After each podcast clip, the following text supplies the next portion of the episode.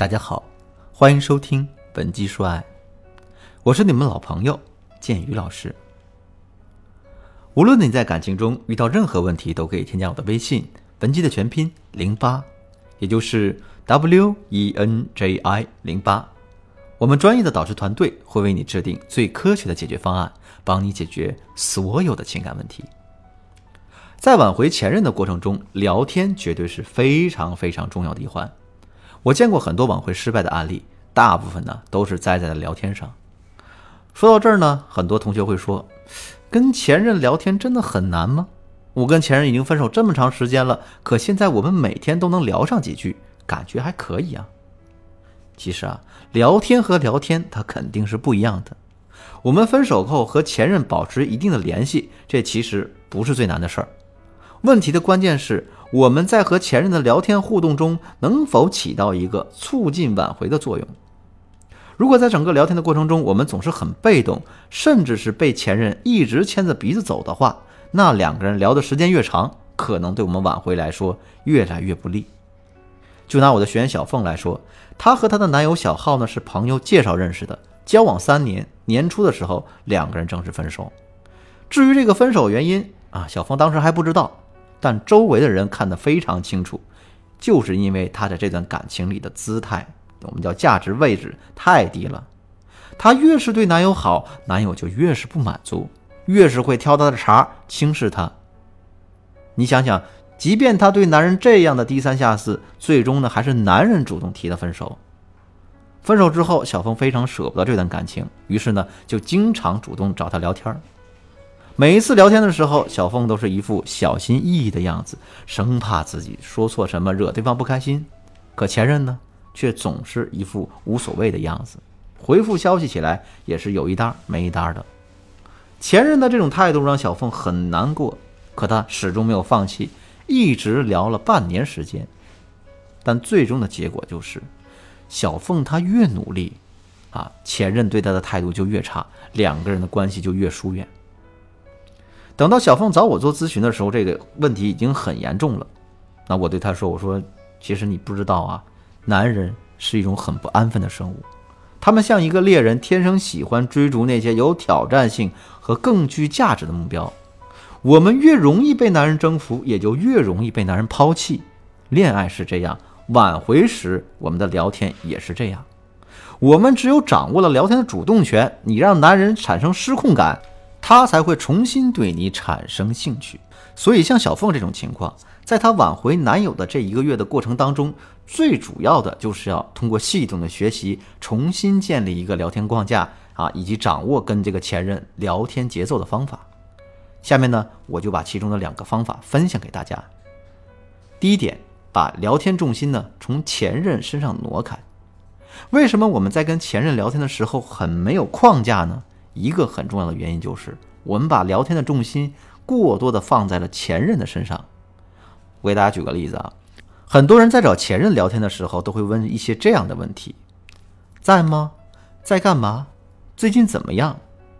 你想要关心前任的时候呢，你也会这么说：听说你昨天生病了，严不严重？现在怎么样了？看你经常半夜发朋友圈，是最近工作比较忙吗？还是睡眠质量不好？当我们问完这些问题之后，前任会不会回复我们？回复什么内容？回答的内容是不是事实？这所有的决定权其实都掌握了在对方手中。所以呢，我们越是这样跟前任聊天，最后就越被动。我们一定要记住啊，话题围绕着谁展开，谁就是聊天重心。谁是聊天重心，谁就会有优越感，同时掌握主动权。那么我们该如何改变这个局面呢？其实也不难。首先来说，如果我们不得不聊一些跟他有关的话题，那我们可以采用悬疑式的方式去表达。什么叫悬疑式方式表达？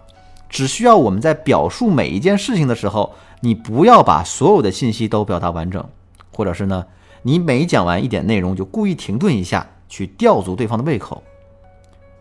同样是表达对前任的关心啊，之前我们可能会说，看你经常发朋友圈啊，半夜发。是不是最近工作比较忙啊？还是你睡眠质量不好呀？现在我们可以这样说：我看你经常半夜发朋友圈，是不是？哈，不说了，不说了。当然啊，这种悬疑式的表达，操作起来是有些难度的。我们呢，最好还是多跟前任聊一聊有关于你自己的话题，或者是第三方话题。比如，你可以跟他这么说：“我有个好消息要分享给你，你猜猜是什么呀？”哎，你知道我最近去哪儿了吗？我想你肯定猜不到。当我们说完这些话之后，如果前任他顺着我们的话题去说，那聊天的重心自然就变成了我们。第二点，利用男人的逆反心理来提高他对我们的回应度。我们想要掌握聊天的主动权，除了要把话题重心放回自己身上之外，还要不断的激发前任对我们提出的话题的一个参与度与回应度。这个道理就和领导上台发言是一样的。如果你的领导慷慨激昂的讲完话，台底下却鸦雀无声，没有任何的鼓掌和回应，那就证明什么？这个领导在这个场合他失控了。我们和前任的聊天也是一样的。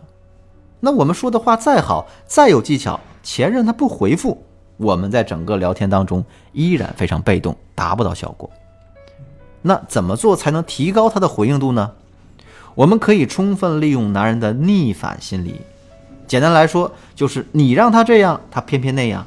你让他往东，他偏偏要往西，他就是要跟你的意愿去作对。两个人分手以后，你越是想要亲近他，越是主动找他聊天，他的态度可能就会越差，回应度也就越低。这就是逆反心理在起作用。所以，为了提高他的回应度，我们就要学会正话反说。比如说，我们非常想让他回复我们的消息，可表面上我们却要这样说。虽然我知道你不会回复我的消息，但是我还要说，什么什么什么什么。